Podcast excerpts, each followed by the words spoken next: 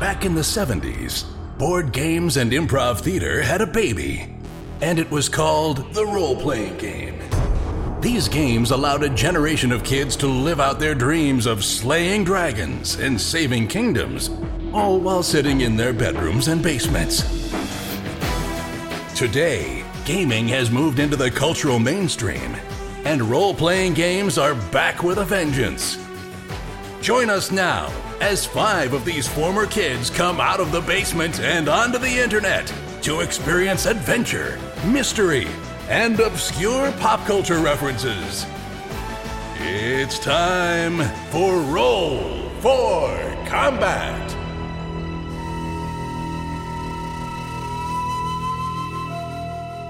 Hey everyone, welcome to Roll for Combat. I'm your host and GM, Stephen Glicker, and in this week's show, the boys discuss whether or not they should open up the crate.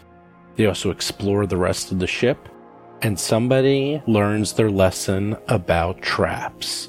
So, this is not only one of my favorite episodes, but this is actually one of my favorite sessions we ever had playing any role playing game. And the reason is that you get to actually see the players role play and they're really into it.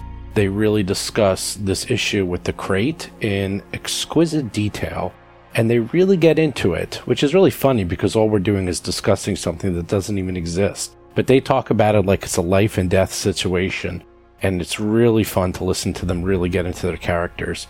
And this actually continues along with the rest of the episode. So, for those of you who don't remember, last episode the boys found a 8 foot by 8 foot by 8 foot crate, and they were told by their Eoxian contact to get this crate, and that's it. They weren't necessarily told to open it or to leave it closed, nor did they say what was in it, but it was obviously very nefarious. And the question is what to do with this gigantic crate, and we get right into that in the beginning of the episode. What I love about this is that it also reminds me of the episode The Crate from the movie Creepshow, in which there is a crate that's been sort of sitting around for over a hundred years and no one knows what's in it. And if you watch the movie, you'll find out that it's pretty horrible and it's atrocious what's actually in that crate. Fun fact that movie, and specifically the crate, was filmed in my alma mater, Carnegie Mellon University, where both I and Jason McDonald went. In fact, that's where I met Jason. And it was filmed in a place called Margaret Morrison, which is one of the halls there. And I took a lot of classes there, and I used to walk through all the same halls that they filmed the movie. And in fact, where the crate is underneath this staircase, I used to go there all the time. And let me tell you, it's just as creepy as it looks in the movie. And I used to think about that crate sitting there all the time. It is sort of really, really scary. Anyhow, this is another episode like last week that was used using recovered audio. So it doesn't sound quite as good as the other episodes, but I'm very happy I was able to save it because the discussion between the players is really awesome, and I didn't want to lose that. So with that, let's get right into the show.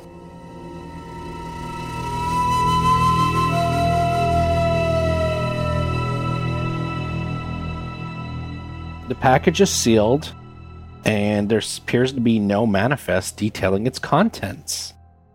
What are you going to do? It's sealed. Chris Beamer is playing the Lashunta operative, Hiroji. It is sealed. Well, quality assurance tells us that we don't want to just haul back unknown things to our employers. Or an empty container, Yeah. you know? What we should Yeah, do it is could be open empty. it up, get inside of it, and decide for ourselves if it's something they're interested in. Bob Marquis is playing the human envoy, Rusty Carter. It's the only responsible thing to do. Exactly. John Statz is playing the Vesk soldier, Mo Dupinsky. All right. Well, we'll have. I'm we not- re- we recall I'm not sure he- that's such a great idea. Yeah, do we I mean, recall what we're he kinda- mentioned about that? Did he say don't open it? I don't recall. Salvage Look at rights. At any rate, um, where's our computer guy to, to hack this? I, I can hack things. I'm very good at all that stuff. Uh, yeah, Tuttle. Tuttle. We need some computer work. I, I'm not sure we should do that. I'm I'm thinking maybe we should just deliver the guy's package. I mean, he did hire. I mean, he hired us to bring it back. He didn't hire us to open it and start mucking around. Well. Jason McDonald is playing the Ysoki mechanic, Tuttle Blacktail, and his drone, Cheddar. He hired this- us to go and find what they were interested in. How do we know if we found it now, unless we make sure? This is an intel It's a mission. box that says Eoxian Assembly. If it's not, if what's inside it is not what he wanted, that's kind of his problem. Wait, Especially if li- it's sealed. I yeah, mean, yeah, as a little refresher, what what is this Eoxian guy's? He was the which guy was he? Is he the Starfinder guy? he was No. the arbitrator that's doing the mediation between hard scrabble and astral extractions. Right. He's managing the case, and he's hired us to investigate it. But then, as a side mission, he wanted us to retrieve, presumably, this package. Unless there's more than one, but this is it seems like it. What I'm seeing is the exact quest he gave to us was go to the Acreon, establish exactly what happened to it, what was the value of its cargo, and is the space rock really as mysterious as the media claims? So And- establish the value of the cargo. Oh, also find a package. There it is. Yeah, you're, you Right. we're talking about the other quest. Yep. I well, see you it. know what? While we're here, I say we roll this onto our ship and deal with it later. Well, there's going to be information in that that's we're going to be making decisions on. I think. Well, no, there's no information. This is something that's his, and he wants it, and he probably doesn't Well- want it up. Well, it's going to have intel, though. Is what I'm saying. You know. No. Well, and we hope this is what he's asking for. We don't really know. There could be other packages on here we just haven't found yet. But the flip side is, I mean, maybe he, you know, he maybe he rewards us with a more work or better, you know, if we don't mess with his package. Whereas if we mess with his package, maybe he thinks we're a bunch of assholes and And doesn't. thieves. I agree. I, I agree All with right. you. I mean, I obviously that wasn't anything I was thinking of. I just don't think that way about pri- people being corrupt or wrong. So uh, it never crossed my mind. But if that's what you all think, I mean, the flip side is, I do worry a little bit that he's like asking us to bring back sli- space plague or something. or like I a mean- bomb that blows up on our shuttle. the price of the the package has been set. He's not going to give us more or less if it's opened. I mean, if he's going to give us less or something that we don't want, we won't give him his package, and then he'll give us exactly what we want. You know, Because I think it was like five hundred a piece for bringing back the package. yeah, something like that. Yeah, I'm kind of like my kind of feeling on it is it's not my business. It's really not. It's none of my business. I don't really. Mm. You know, he wants it. He asked for it. He's willing to pay for it. Like, why? Why do we need to mess? With I mean, he's a reputable, upstanding member of the community. I mean, if you- the Eoxian Assembly or whatever was in the nice part of town, I kind, I, I lean towards he's not. You know, if he even if he's being nefarious, it's the sort of nefarious we can probably, you know, not lose a lot of sleep over. You so living no in a nice house and asking you to get unnamed packages for them, you two would make great drug mules. Yeah, That's well, saying. that's for sure. Yeah. Yeah, I have no problem with that. very, As long as, I- as long as I get paid. uh, My high school guidance counselor never told me I had a future as a drug mule. Yes. Yeah. Yeah, I mean, okay. is there anything else in this room? Um, yeah, there actually are. There appears to be supplies here food, water stores, replacement air filters, spare parts, and the like. But nothing of value. Um, anything useful or valuable, right? For some reason, I got Not healed really. up. You took a 10 minute rest. That's why you got healed up. Okay, but Well, I, I, think we can All debate this more later. Like, let's just bring this aboard our Right. shuttle, and, and we'll deal with it later. And at the moment, okay, this is a little metagamey. Uh, the the vote is two to two to break the quest, which means we don't have a quorum. Which means we Actually, which wait. means we I'm sorry. it. Cheddar breaks the tie. Cheddar Cheddar- breaks the tie, that's right. tie. Exactly. Well, the other thing is that only two people who have a chance of opening that the two people who don't want to. In fairness, Oh. I, in fairness, I do see both sides of it. There's there is also the a did this in any way contribute to what happened to the people on the ship, right. and yeah, b you know if it was completely above board, why is this guy making us smuggle it off while the ship's under quarantine as opposed to just waiting till the quarantine's lifted? So I, I do sort of see the other side of the argument, but I kind of lean towards we sh- if we're gonna do the deal, we should just not much mess with the package and bring it to him. And if we aren't gonna do the deal, then maybe we open it and say we couldn't find it and get out of it entirely. But I mean, But there is a camera that's watching us. Do we, we do have a camera watching that's, us, so I that's don't not think his that's it. camera though. That's a different. That's a camera for the other quest. Oh, that's right. No, but it's the same guy. It's the same guy doing both quests. Same quest giver each time. Yeah. Um, Uh, yeah, I mean, Really? it could be a clunker, as they say. You know, and then we open it up. Yeah, it was that And it's like- Nor or whatever, the, the undead guy. He gave us Yeah, both. both Gevalarsk Right. It could be a case of Saurian brandy that's worth not much, but worth much to him. Oh, and the package is his personal package, is what And he said. It could, A new it could car! be it could be Famke Janssen encased in amber. We'll let, that'd be we'll let good. Imprint on one mate. of us. well, yes, I'm rolling out my TNG plot points now.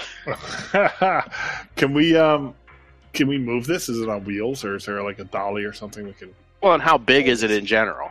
Is it an envelope?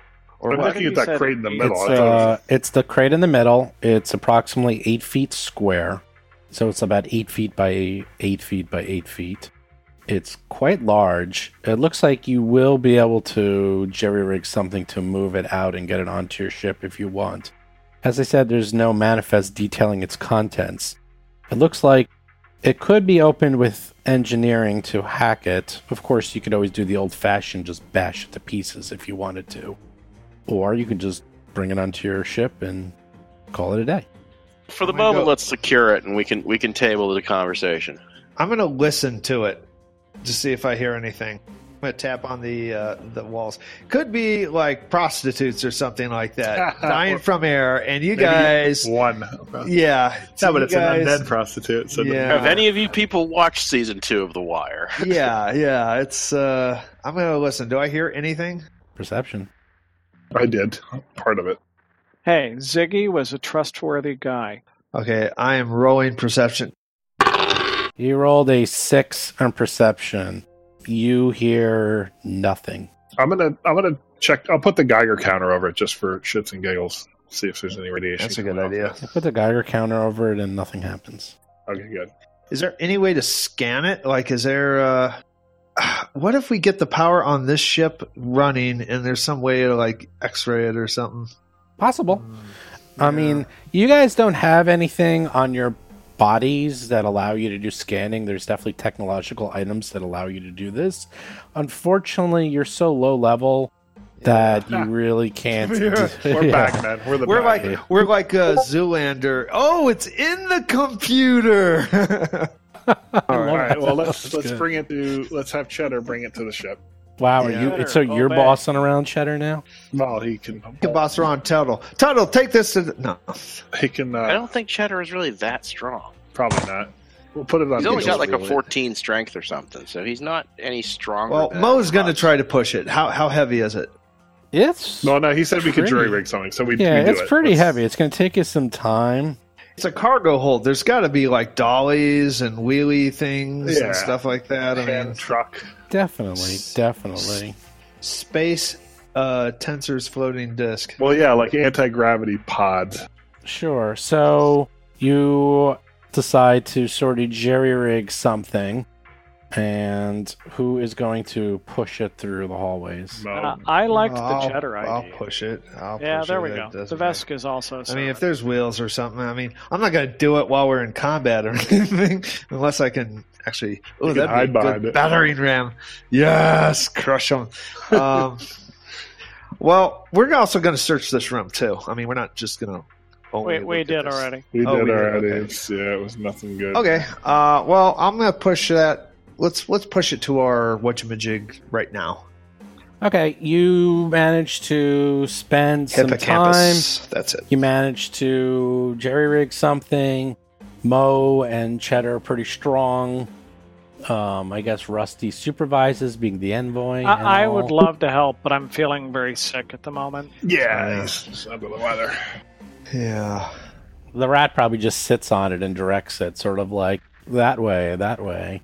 And uh, Hiroji is just looking through all the crates, trying desperately to find something of value, anything, except I all he finds I- is oh, bottles have of water. Tuttle is the guy when you're moving a couch and he's the one who's like suggesting all the improbable angles. You need to lift it up over your head and turn While it at sitting a on the 35 couch. degree Yeah. angle. You managed to get it to the shuttle, absolutely Hippo. no problem. the hippo. It's no The shuttle. hippo. That's our Yeah, that's our that's our ship.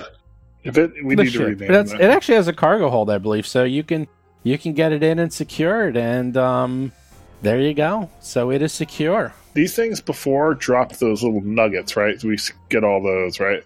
the dog metal nuggets, those are actually in their cocoons. So the one where Rusty is currently standing in the right next to the airlock to the north, there are some nuggets over there of the noqual, and uh, you can pick some of that up. And there's about, Incidentally, as if I said- ever if I ever start a band, I think Dog Metal Nuggets is on the short list. For That's a Rusty, good name. Can you Dog grab metal those dog metal nuggets. nugget? Actually, that you, you'll have to fight McDonald's on the trademark for that, though. You, you grab the dog metal nuggets, and it's about one pound, which you know is worth about 500 credits. So you got you got a pound of dog metal nuggets. Did we find any Szechuan sauce? Cha-ching! The Szechuan sauce that's No, somewhere in the cargo hold. You got to out. look. Maybe that's what's in the Eoxian package. Maybe it's Szechu- maybe it's the McDonald's Szechuan sauce. It would be worth its weight in gold to tell you. Um, okay, other things. You said to the south was the airlock. You said that airlock was open or no? Now the airlocks to the north and the south are closed. The only one that seemed to be open to space was the one that you came in. Which we can close, right? You closed it already. Remember, you all squeezed in and you Yeah. closed it. Originally, this was opened up to space, and this entire it looks like, from what you can gather, all these doors are open, and this ship was open to space. So something bad happened here, and these doors were forced into the open position. So it's something bad's going on. All right. Yeah. Um, Um, I think I want to go. we should go to the south and get our other um, dog metal nuggets to the Yeah. south because there's Yeah. more cocoons. Yeah, we Yeah. also need Our doggy droppings. lair. Yeah, there may be more dog metal in there. Exactly. So I had to. I say, Mo, follow me. Dog metal droppings. Um, I am carrying my light reaction cannon, just so you know. So I am uh, overburdened.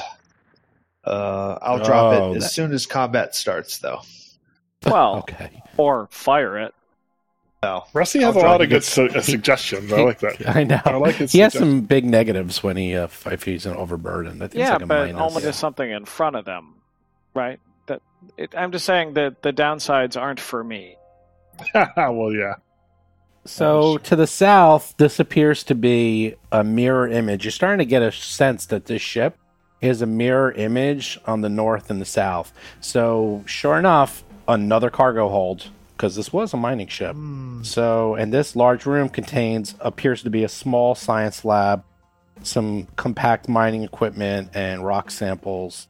There also appears to be a, quite a bit of the dog metal nuggets on the floor. Let's Science go. lab. You can just leave it. Gather them up. yeah, we're gonna uh, check the room, sweep and clear, um, and make sure it's safe, and then get our doggy droppings. Okie dokie. Um, you find more of the dog metal nuggets on the floor. There appears to be quite a bit of them. Uh, you get about two bulk worth, so that's about a thousand credits worth. And give me some perception checks if you're going to search the rest of the room. Mo had that all ready to go. Wow. 20. Mo, he sniffs out. He's like, Hiroji, uh, Hiroji tries to. He's like, wait, I want to look too. he gets a twenty-five, but Mo sniffs it out. Mo's like, I smell, I smell a weapon. Oh. Sure enough, he finds a flame pistol lying on the floor of the cargo hold. Everything is a hunter weapon. Okay. Uh, uh, well, let's. I'll investigate this weapon. I should know all about it. What is it? It's a flame pistol. It's a small arm that literally shoots a line of fire. It can shoot a line and in 20 feet, and anything in that line will get burned. It does 1d4 fire damage. If it crits, it puts you on fire. It's unwieldy, so you can only attack, you know, you can't do two attacks with it.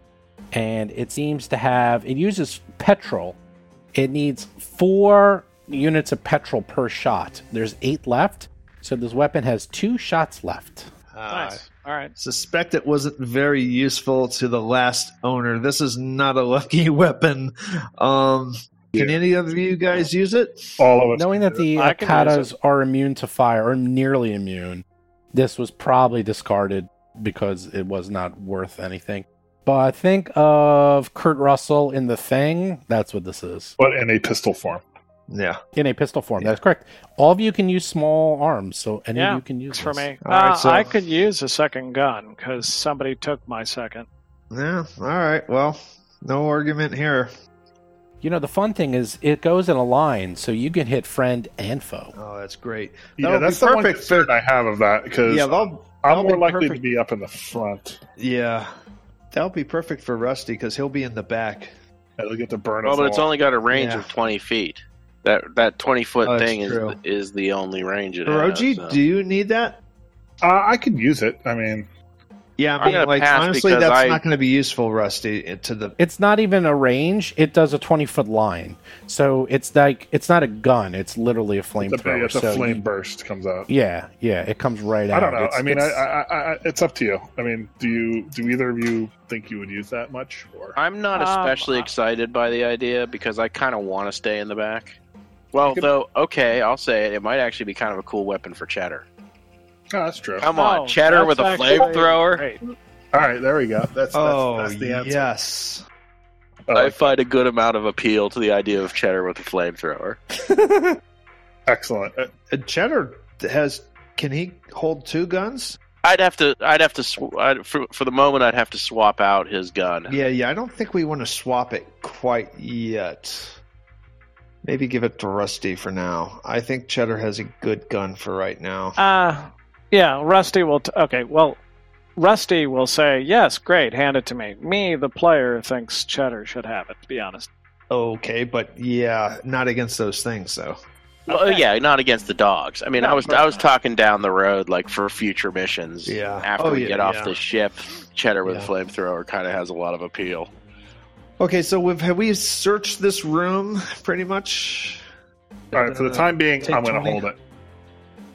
Who's holding it after Me. all that? Me. Okay, you got Hey, it. how You did that happen? Just give it to Rusty. You're not going to have it, Hiroji.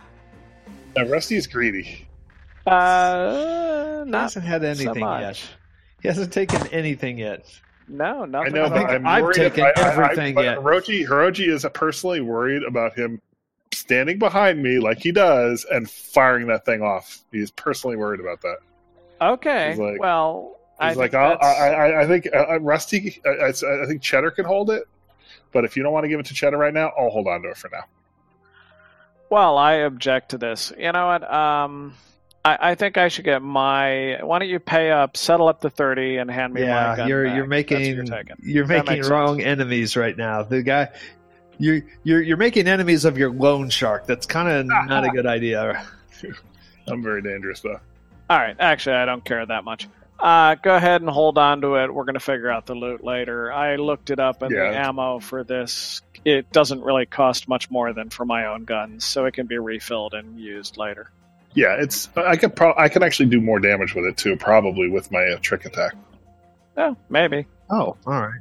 Well, not if it's if only if it's an operative weapon. Oh, that's well, light any light weapon, any, any it counts as a It's a Is it a small arm. light right? weapon? yeah, Or no any small arm small range? is- Oh, is- okay. works with that. All right.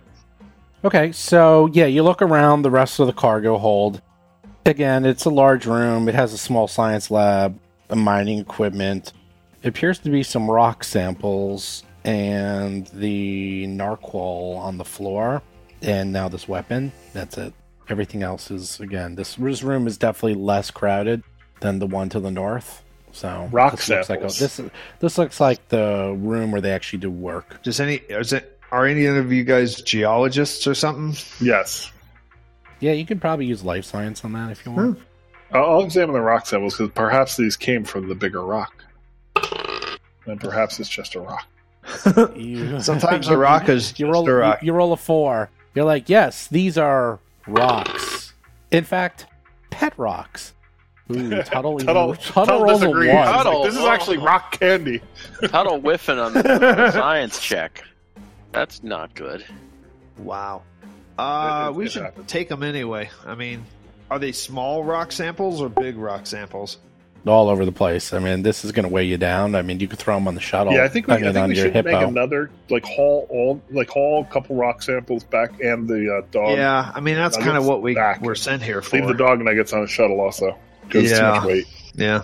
So we do that. Yeah, So we take some rocks over there. All right, you bring some rocks onto the hippo, and there you go. And we bring and we leave our dog metal nuggets over there too. Okay. So Mo is actually a little bit further down to the hall to the east. So you can see there appears to be narrow corridors to the north and the south. You can only see a little bit. And to the east, you can see what appears to be the front of the ship and the bridge. Okay, guys, let's get in formation, get into character. I have my uh, I have my rented gun in hand at the moment. All right. What's the name of your uh, rental company, Rusty? Oh, it's just Carter's uh, Creations LLC. Corporation. CCC Yeah, well, for short. or C3? Not not gunfly. Oh, Gunfly is good. Well, let me think about this. Gun, cheap guns are us. Rusty's Ricochet. I sell you a rifle, you sell it back to me for half the cost. Sounds about right. All right, I'm gonna move forward and look down the corridor to the north. Okay. To the north, you see there appears to be Oh, There appears to be a to the northeast down the corridor, then the very narrow corridor. You can see what appears to be a galley, and to the northwest, there appears to be two doors that are open. all right. So- these, Two encounters in two doors. Got it. yeah, I'm thinking these are just gonna be sleeping, like crew. Nope, I'm gonna pick a look direction. south. I'm Well, the big south. picture question is: Do we want to head for the bridge, or do we want to clear everything? That's what I'm thinking. I'm thinking the bridge is the way to go. You Um, look to the clear out everything behind us is what I'm thinking.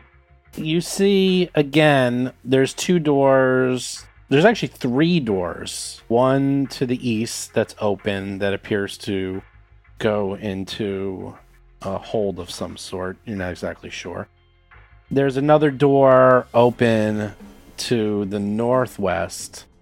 But strangely, the door to the southwest is closed. Ooh, a clue! I hear. I, I feel a clue coming on. um, Pick a, to pick a That's, direction. I'm with. that's literally the only closed door you've ever seen in this ship so far, except for the airlocks. I, I tell everybody that I feel a clue. What do you? Why guys don't we think? sweep and clear the open A rooms clue. first, and then let's check out the closed door before we go to the bridge. I don't want to. I don't know that we want to leave anything behind us and get trapped. You know, possibly get trapped on the bridge with something between us and the exit. Lead Yeah, encounter. I guess that's a boring way to do it. Okay, yeah, you're right. All right, uh, here we go. So you're going north. And I'm gonna listen.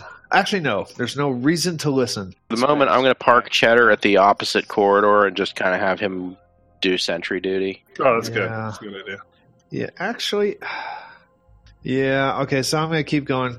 Yeah. What do I see? Okay, you pop in there.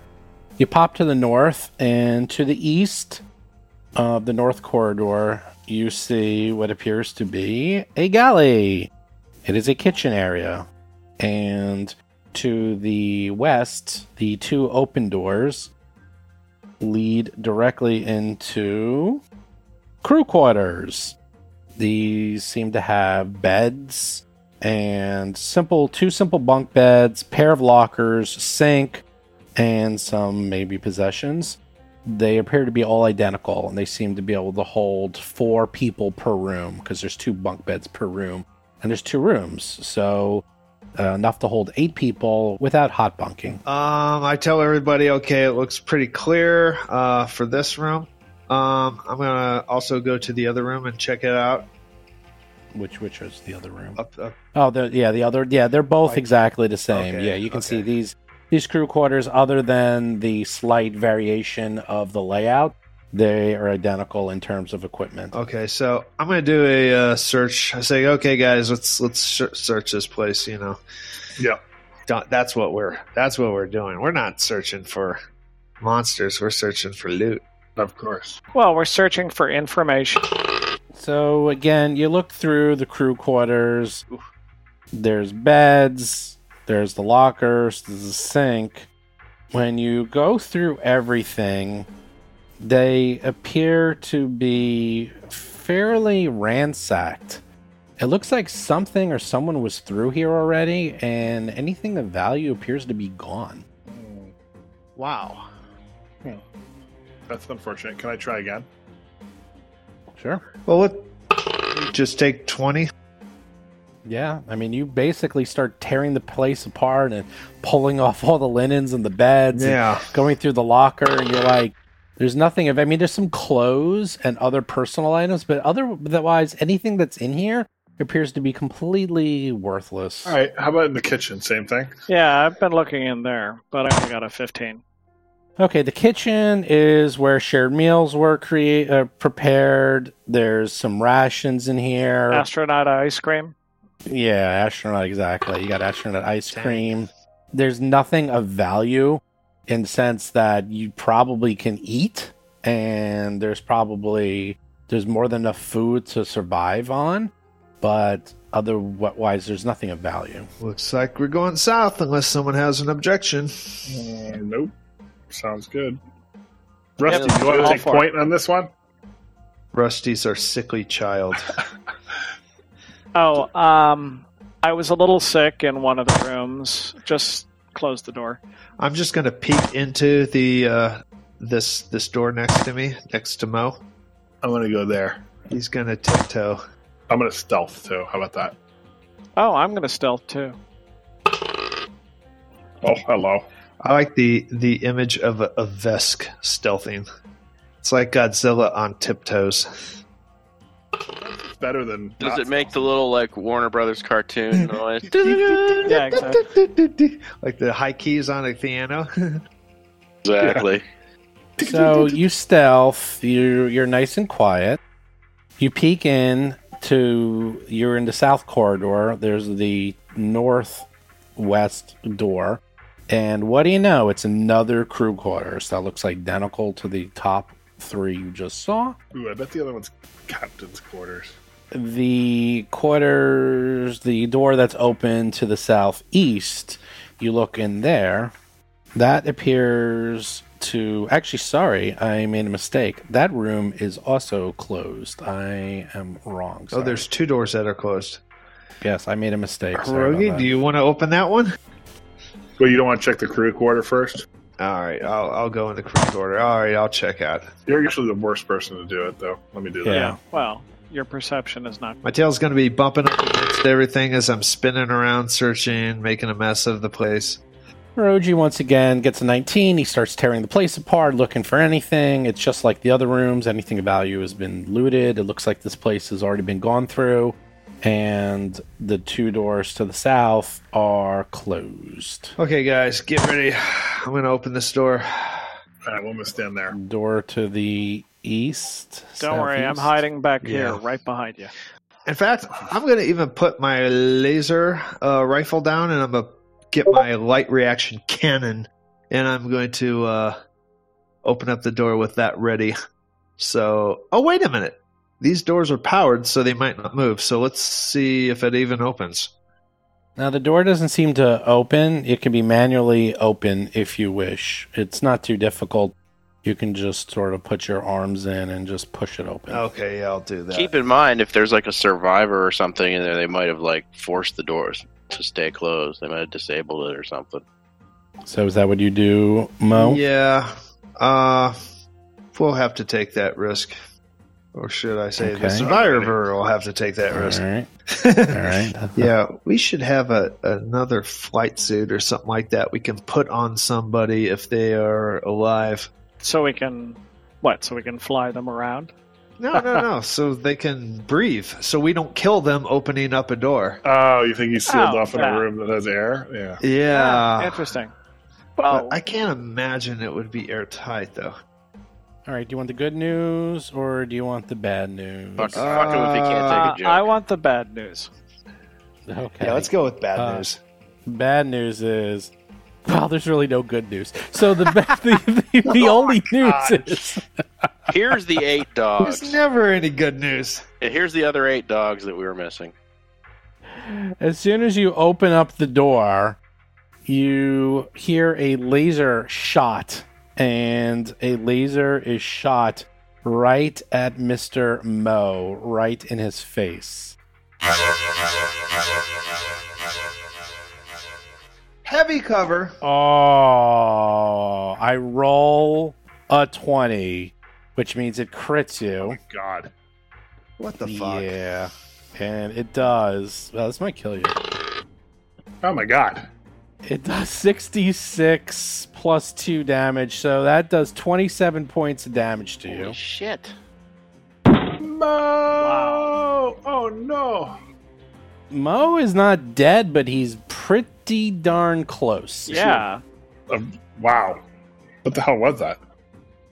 Okay, now what do you want to do? Now Well, we use what happened? healing potion. What happened? What shot at me? Do you do a perception? Um.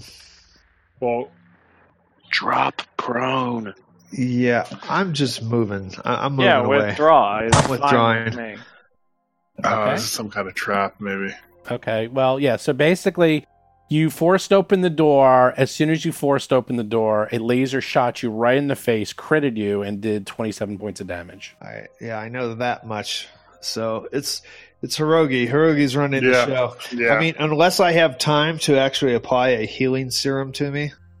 Sure, we're not in rounds. Or Oh, anything, okay. So, in that could case, do- to totally let's do a take- healing serum. I think we should take. Uh, that might be a robot in there.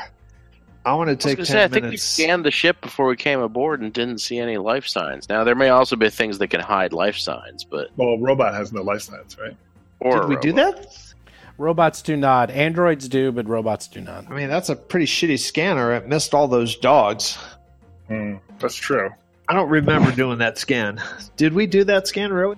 Yeah, because I asked. I remember asking Steve if I could take twenty on a scan if we're not in combat. But I do remember doing a scan.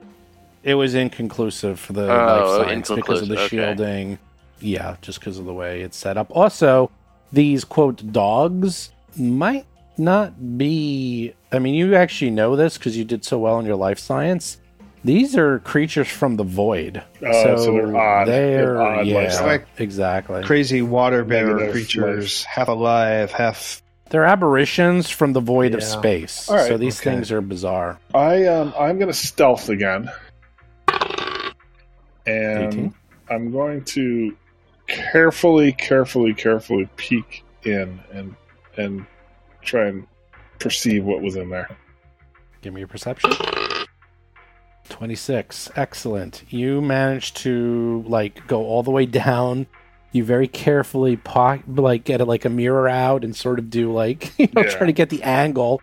You see sure enough appears to be a jury-rigged laser blast trap. It appears like when the door was opened, it set off something to shoot this laser. The good news is the laser is now facing the floor and it will not shoot again. It looks like it was a one time thing. So it's like a trap, and I I, I, I telepathically tell everyone that um, it, it appears that's a trap that it's disabled now. All right, good job. Um, how's Mo? He don't look too good. Yeah, I need to. I need to take ten. There's no way I'm going into any encounter like this. This is like close to death. All right, you rest up. I'm gonna go check it out. And uh, I'd be actually willing to give you one of my healing serums if you need it. Uh, that would probably be good. So, can we do that? Can we take ten before we start going into combat? Because I mean, there, it would be just fucking stupid to open that door up, um, because you know there's something going to be in there. I mean, we're out of rooms on this on this ship. Yeah, no, I'm gonna go into this room that was trapped where there's nothing. Oh, inside. okay. But I'm like, I, yeah, if you take ten, you'll get back all your stamina points, and you're down. You're down to five hit points. Okay. And what do you have? A total of twenty. And I'll so have to go through you- some serums. Yeah, if you want to get back your hit points, but you'll get back all sixteen of your stamina points by just taking a ten. So. Okay, so uh, we're you gonna take ten. Um, Rusty and Tuttle, do you want to, or do you- someone want to come help Yep. me search in here?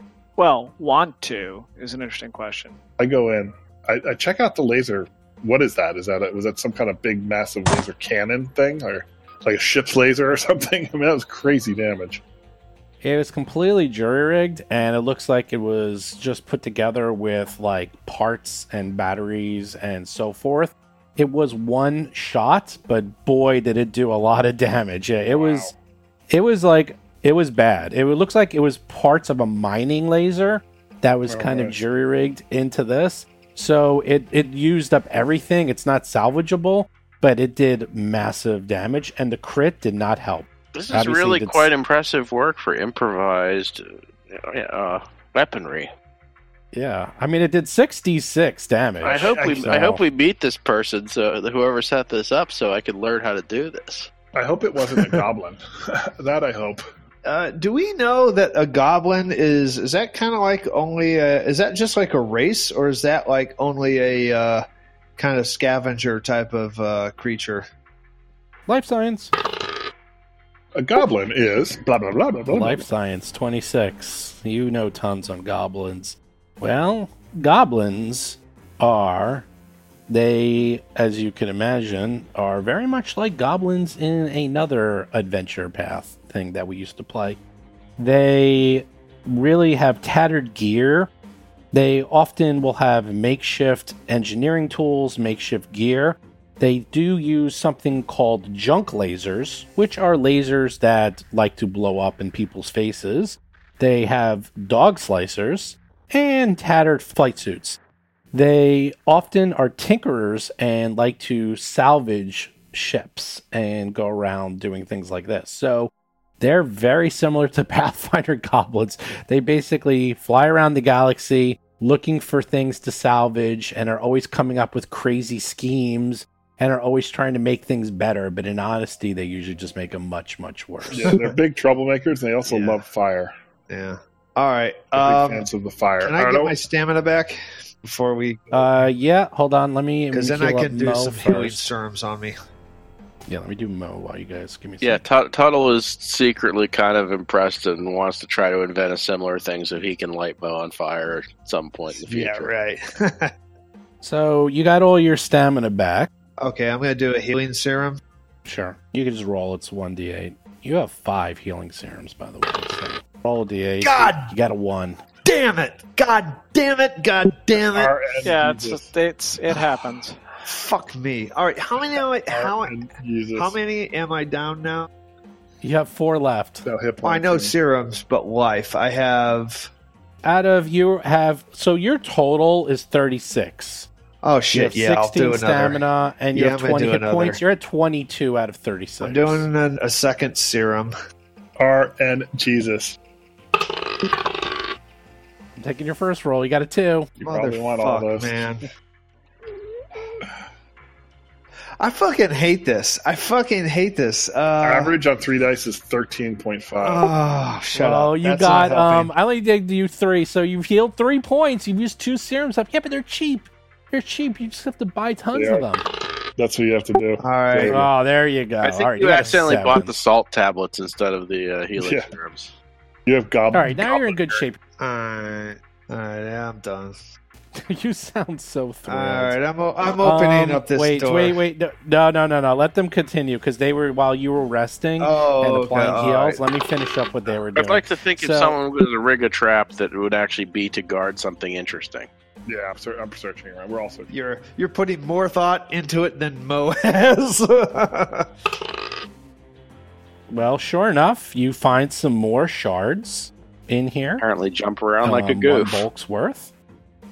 So good. 500 more credits. Nice. We're actually getting some good good credits here. Yeah, you actually are. You also find some loots. Oh, what was that?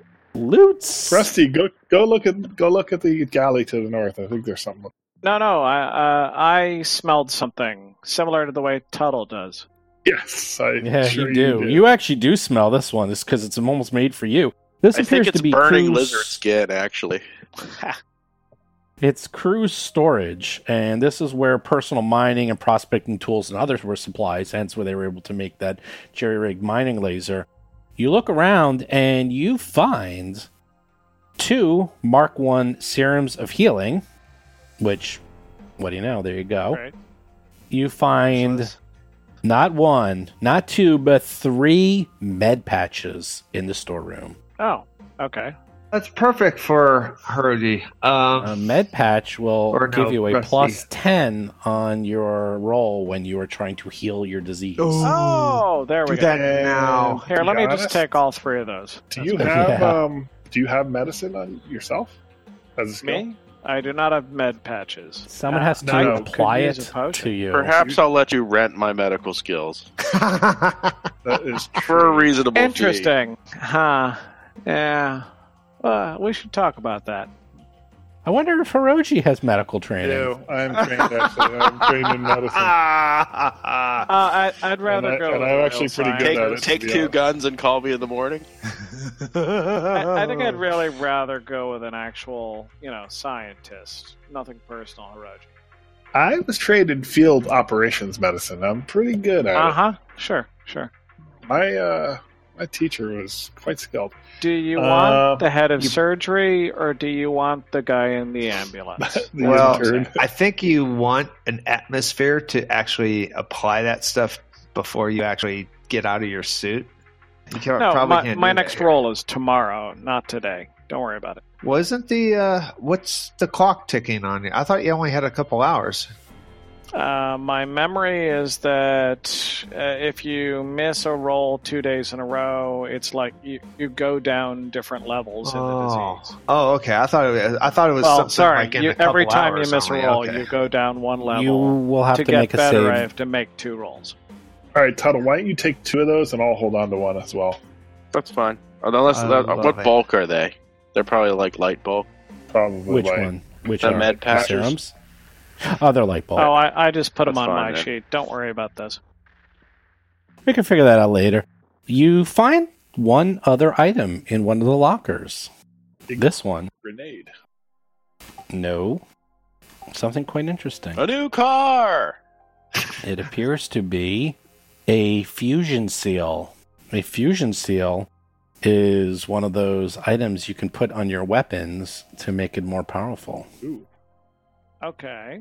How would that work? Like what? And now I will explain this real quick. So, in Starfinder, the way it works, it works very differently than everything else. Basically, there's no pluses to hit, there's no minuses, there's no plus one weapons or anything like that. Those don't exist.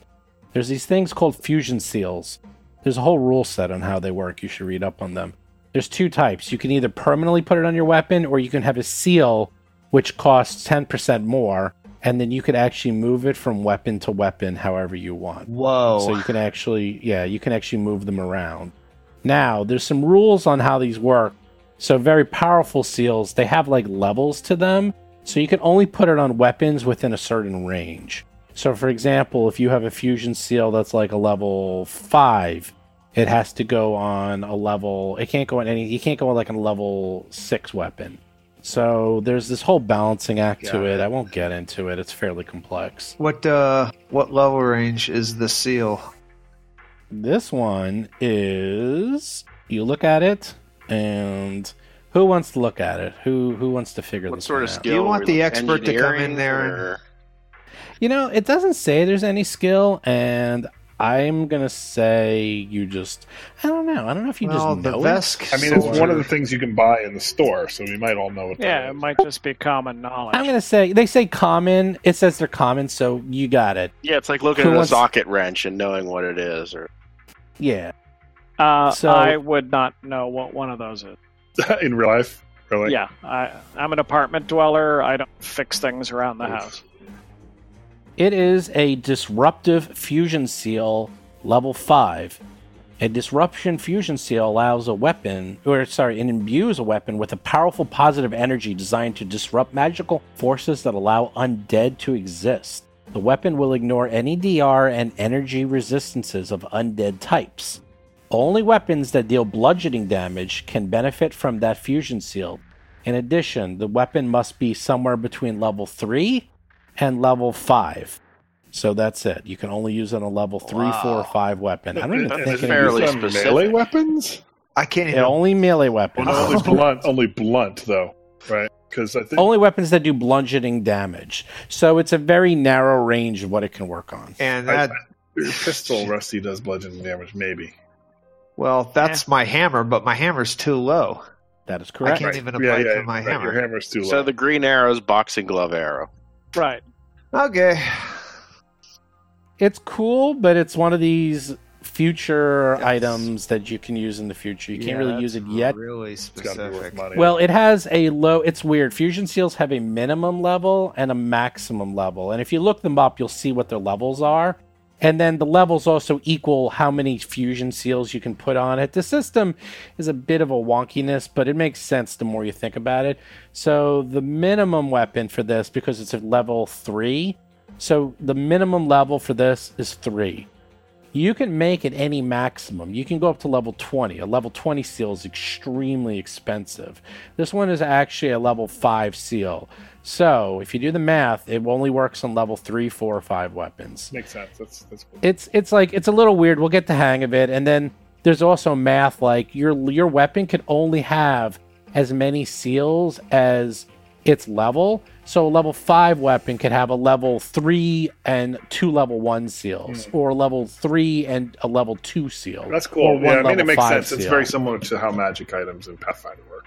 Exactly, exactly. It's like there's a math to how many seals you can put on a weapon, and then they're not expensive. If you look at the chart, they're actually really cheap. So, yeah, like a level one seal is 120 credits. yeah, definitely gonna have to So, look into that next. that's it. that There's not a lot of good level one seals. Like you kind of want level four or five. They run from like Yeah, but our level, like our weapons, are actually really crappy. Like we have the crappiest of the crappy Yeah. level weapons that we'll ever have. Good news is level three. Not that you're anywhere near level three. The weapons go up a bit. Like every two levels is kind of I'm noticing And, the- where the and, and the most le- highest level you can have for weapon is one above your level, or No, the you can have you can you can anyone can use anything. So you can use um, a level twenty weapon if you wanted to. You'll never find one.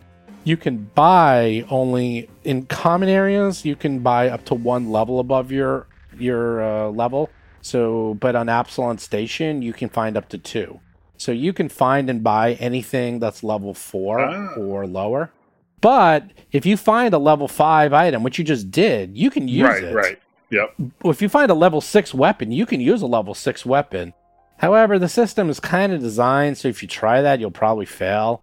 It's kind of interesting. It's the way they made it is like you can't you can't really use those weapons. Well, what I've noticed about the uh, the system, the weapons to buy, um, is that they they move around from category to category. So, like the level one weapons, there's there's a laser pistol and there's the pistol, the, the rusty pistol, and then level two is is goes into the cold weapon, and then level three goes into the electric weapon, then level four goes back to the laser weapon. Get yeah, it's like around, every like- there's a level. There's always a weapon like a level one, a level six, a level eleven, like level sixteen. So there's like four levels of weapons. Some have a lot more, like the grenades have like like nine or ten levels of weapons. But there's a step to them, and there's a Yeah. pattern to the weapon. So, like Yeah. my best weapon now would be some other category of gun, some some other thing. Which, yeah, Yeah, I'm looking at the bludgeoning weapons. I can't even find anything that's not level one. So I either we find something or like there's some- a way to increase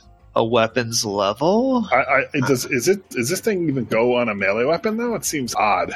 only bludgeoning weapons. It only works on So that's that's that's not That's melee. But that's no, that's not necessarily just melee. Blunt. No, you're there's blast. There's blast or blunt. No. Well, I did a yeah, ser- blast is different. Yeah, Yeah, it's yeah, different. it's- There's not a a lot totally of different- I mean, yeah. theoretically, you could have a like the concept of like rubber bullets, where you could have like a ranged In weapon. that Pathfinder- That would be blunt, but it's kind of weird. Pierce. I think Pathfinder, though. the gunslinger weapon, the bullets out of that count as both piercing and bludgeoning. They count as both. Oh, So, by the way, when you remove a fusion seal and transfer it, it only takes one minute, and no, anyone can do it, but it takes 24 hours for the seal to sort of take place. Have But you can just so yeah have effects. So you can just take it off, but then you can't like you can't move it between weapons in the middle of a dungeon crawl. You have to wait 24 hours. But if you buy one of these, again, this game is designed so you can carry around 10 weapons, you know, and just move your seals left and right, so you're not stuck with the plus one weapon, and then that's all you got forever. So it's it's a, it's a good system. You can even put them on grenades and ammunition, but they get destroyed. Yeah. All right. Well, All right. Uh, when are we playing again? yeah. that's um, good. Ah, you guys are doing well. You guys are doing well. I was actually worried these things would like tear the crap out of you and poison you to death because people have issues well, with them. one of us.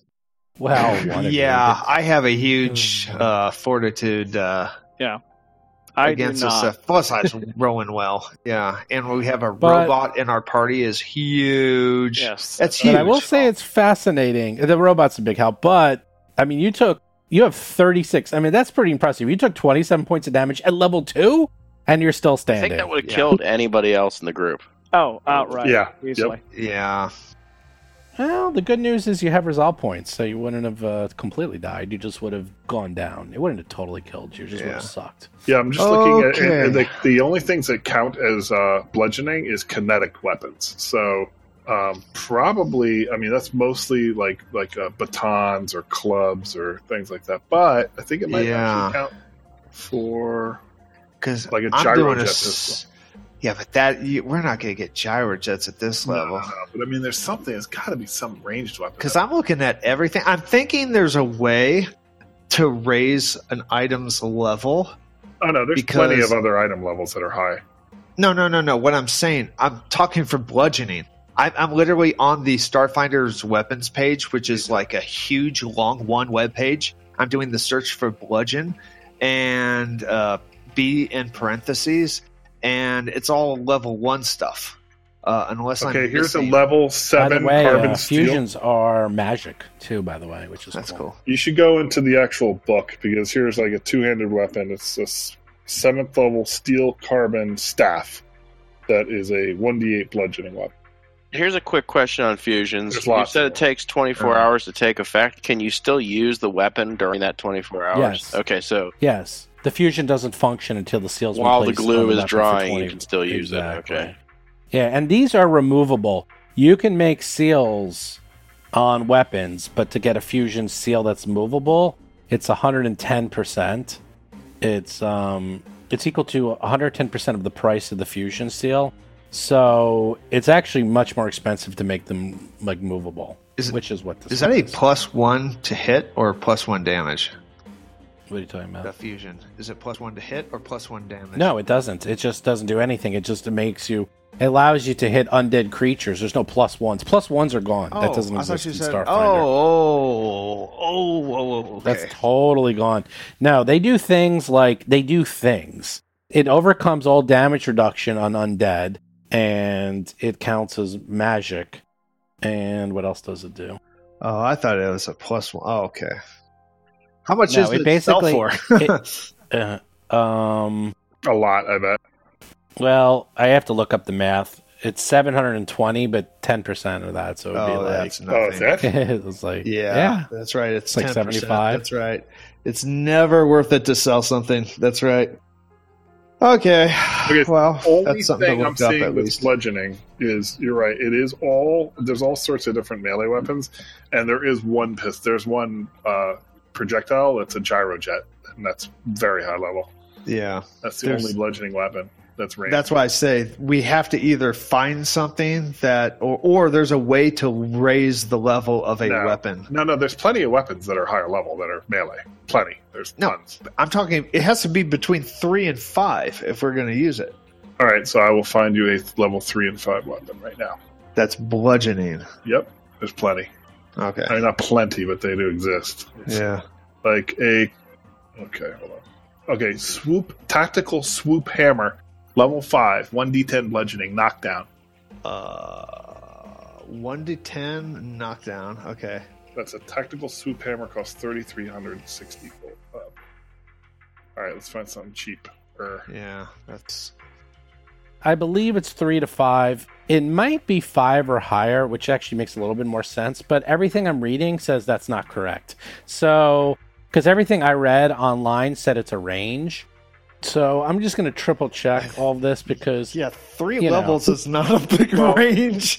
I know, I know, I know. It's kind of weird kinda the way funny. they did that. well i mean I it know, is, that's though, why I- because i mean you'll probably like if i had a third le- level 3 weapon i might use that for eh, like two to three real levels and that's a lot of time Well, yeah, and that and that makes sense, but I mean, uh, for only an app, it's only applicable to undead, and it's only for bludgeoning, which is really restrictive. I mean, that's that's I, I those are two where they were extremely going with restrictive. that because they had like you know mace of disruption in D and D, and it's a it's a melee weapon that a cleric uses to kill undead. Like Yeah. it's a blunt weapon, so I can see that's probably where they're going with that. Um, there are. It is odd that it's really. It is mostly just melee though. I mean, there are. Like I'm trying to find a, a melee weapon that is bludgeoning that's within that range, and so far I found that swoop hammer, and that was it. Yeah. And then there, there's level one stuff. I mean, we can't even find uh, swoop hammer. We can't even buy Not that. high enough level. yeah. So honestly, metagaming a little, this almost seems like seems like something to introduce the concept, but it's not actually all that useful in and of itself. Yeah. Particular seal. I just if they're if they're writing the, the module and they put something like that in there, it seems to me like the key for defeating, you know, a, bad, a or big bad into later on. You know, soon. Yeah. Yeah. Well, I mean, it's actually very, very useful as you get more powerful and have more money and resources because, you know, you may be like, all right, we're going to the undead world now, so maybe we should load up with that. Just well, 'cause, you know, yeah, and you have 24 hours and you just keep swapping things in and out, which is nice. Like a magical weapon in D&D, you can't do that. Like, you have to actually have lots of different weapons lying around. yeah, but that level range restricts. That's a that's a big restriction. I, I, I, it is weird, though, because um, you're right. There's minimal amounts of weapons that fall within that range that are also bludgeoning. Yeah, they basically, I'm looking here, someone wrote about it and said the only weapon that you can benefit from the fusion seal Is a, is a swoop- tactical swoop, Yeah, that's the only one I found. or possibly a soldier with the armor storm fighting style using the hammer fist technique. So, Wow. yeah, this might be a mistake. Actually, I'm curious.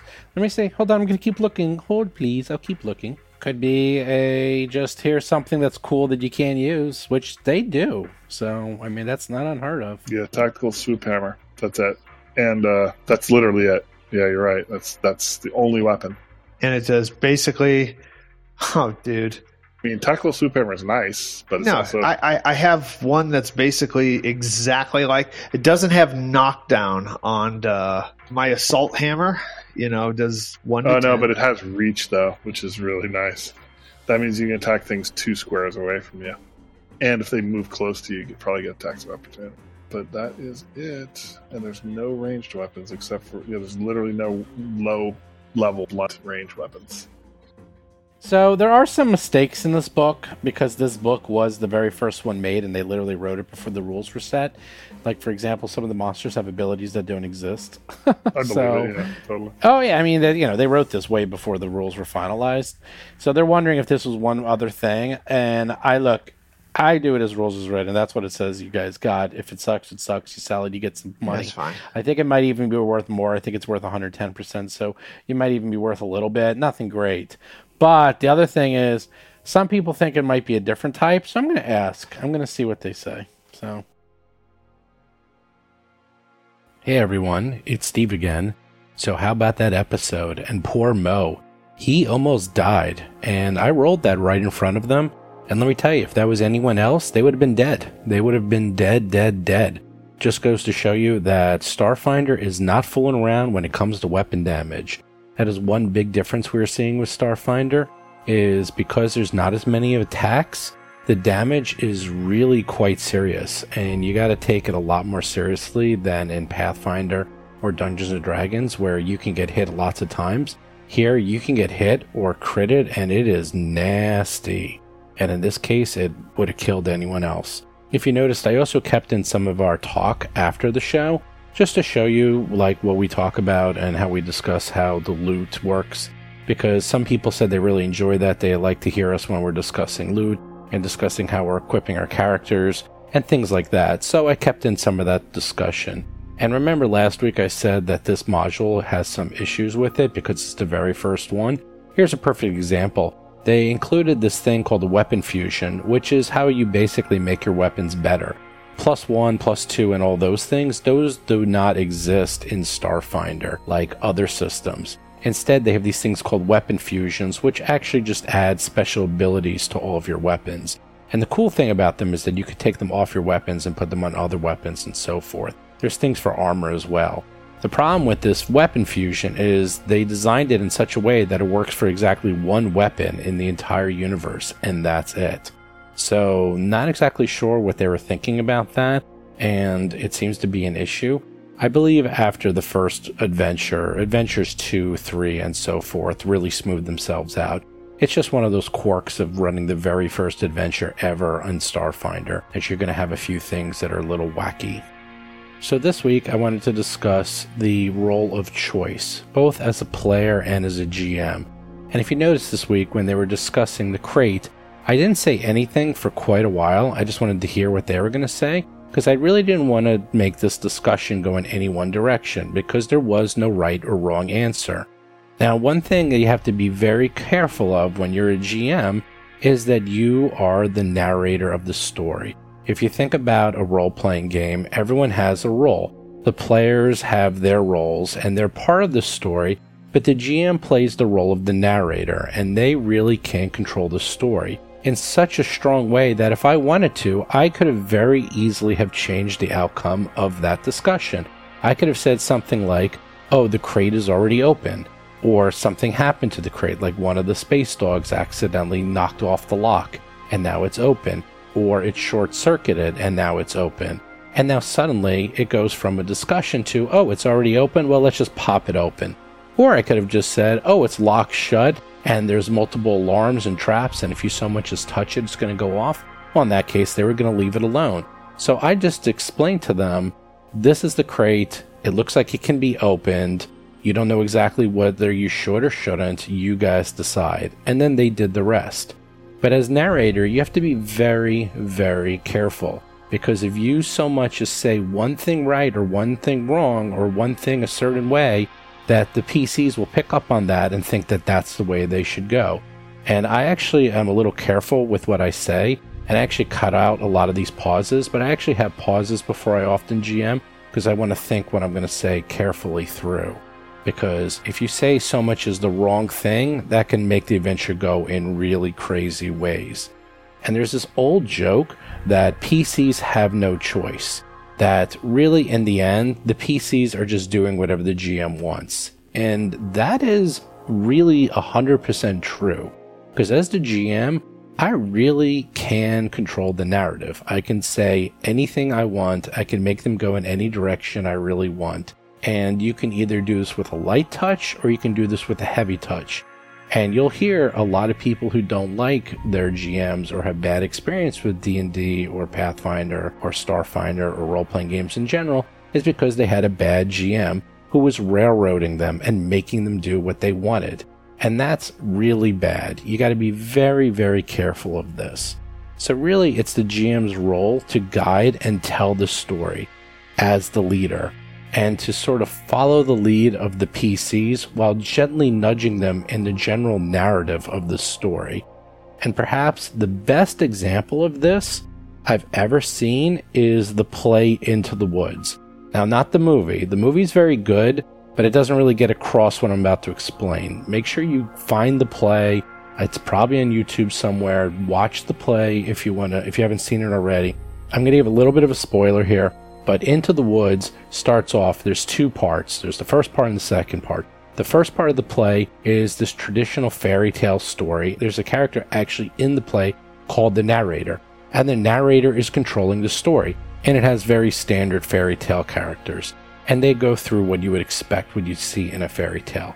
What's fascinating is the narrator is controlling the story. And when things good happen, the narrator says, and then it happens. Or if something bad happens, the narrator says, and then it happens. And that's the first part of the story, and then it ends happily ever after. The second act picks up with, well, what happens after happily ever after in the second part. And what's fascinating is that the characters realize that they are being controlled by the narrator, and they don't like that the narrator doesn't have any skin in the story, and in fact, he's controlling their destinies. So the narrator actually gets killed by the characters. The narrator actually dies in the beginning of the second act. And then because there's no narrator, the story goes in all these crazy directions because now the characters can do anything they want and it gets really nuts. And I love plays that do this. I love stories that are deconstructed and this deconstructs a lot of things. It deconstructs the whole narrative structure and control. And I can get into this. I can I can do an entire podcast just on this one subject. But the whole point is is that without a narrator, suddenly the characters can do anything they want, and they're broken out of this traditional fairy tale, and they go and do really crazy things and go in directions. and develop in ways you just don't expect.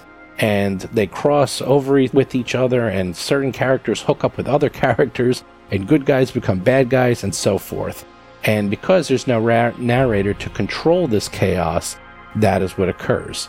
I often think about that when I'm doing the story, is that I'm that narrator. And you have to be very careful because, as the power of the narrator, you control the story. And if you are not careful, your PCs will rebel and kill you in the sense that they will leave your game, or they'll get into a big fight with you, or they'll get so angry that they just don't want to play with you anymore. That is the same thing as killing the narrator. So, really, it's collaborative storytelling. That's what this really is, and everyone has to work together. I know I'm kind of putting this from the point of the GM, but the players also have to do this. The players have to respect the GM and with the story they're telling and try not to break it.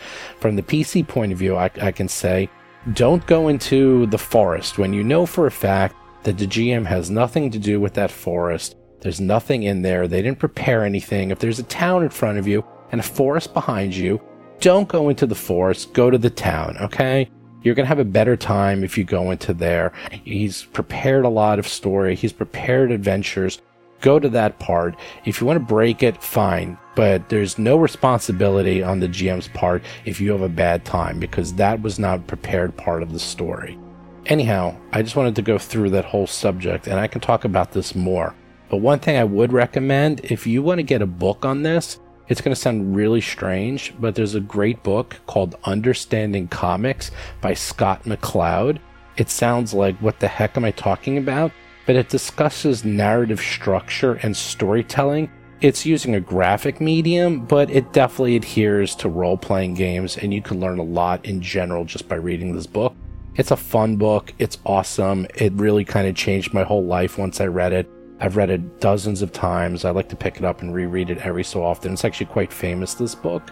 Once again, it's called Understanding Comics by Scott McCloud, and it'll probably blow your mind if you haven't read it already. It's pretty cheap, you can get it anywhere. So, the moral of this story is GMs have a very light touch. Definitely push your PCs into the direction of your narrative, but let them play their characters. Let them make the decisions they want to make, and then you can change the story as you need to. Don't force them into any direction. There's no point in doing that unless it's really, really important and key to the story. And even then, there's ways to do it that the PCs don't even know it's occurring. And PCs don't break the game. Don't break the game for the sake of breaking it. Don't make your GM try to make stuff off on the fly that doesn't always work so well, especially if your GM is not really good at it. I'd say 95% of all GMs are terrible in making stuff up on the fly. So be very respectful, especially if you're playing a pre made adventure. Don't break it just to see what happens, because you're probably going to have a bad time and then the game is probably going to dissolve. Everyone is in the game together and everyone has to agree to play together. You're all telling a story and everyone has their own point of view, and you don't want to mess up anyone else's point of view. So, once again, I hope everyone had a really good holiday. I believe this is the last episode of 2007. We're going to see you guys next year with lots more Roll for Combat.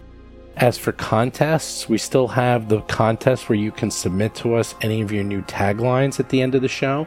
We have a few so far, but please submit some more. We're going to give out some free t shirts and we'll record the taglines and add them to the show if we choose them. In addition, we also have a Skittermander contest where we have a Skittermander that we want you to name. All these entries, you can just write us at contact at rollforcombat.com. Just give us either your endings or your Skittermander name, and we'll put you into the drawing. Also, please, please, please review us on iTunes and Facebook and Stitcher and anywhere else. Follow us on Twitter, follow us on Facebook follow us on iTunes or any other podcaster that you're using, and definitely give us any feedback or questions you have. We will answer them on the show. Other than that, I guess I will see you guys later. You've been listening to Roll for Combat, a Starfinder actual play podcast. If you have a question or comment for the show, please visit us at rollforcombat.com or drop us a line at contact at rollforcombat.com. You can also find us on Twitter, Facebook, Discord, and other social media platforms.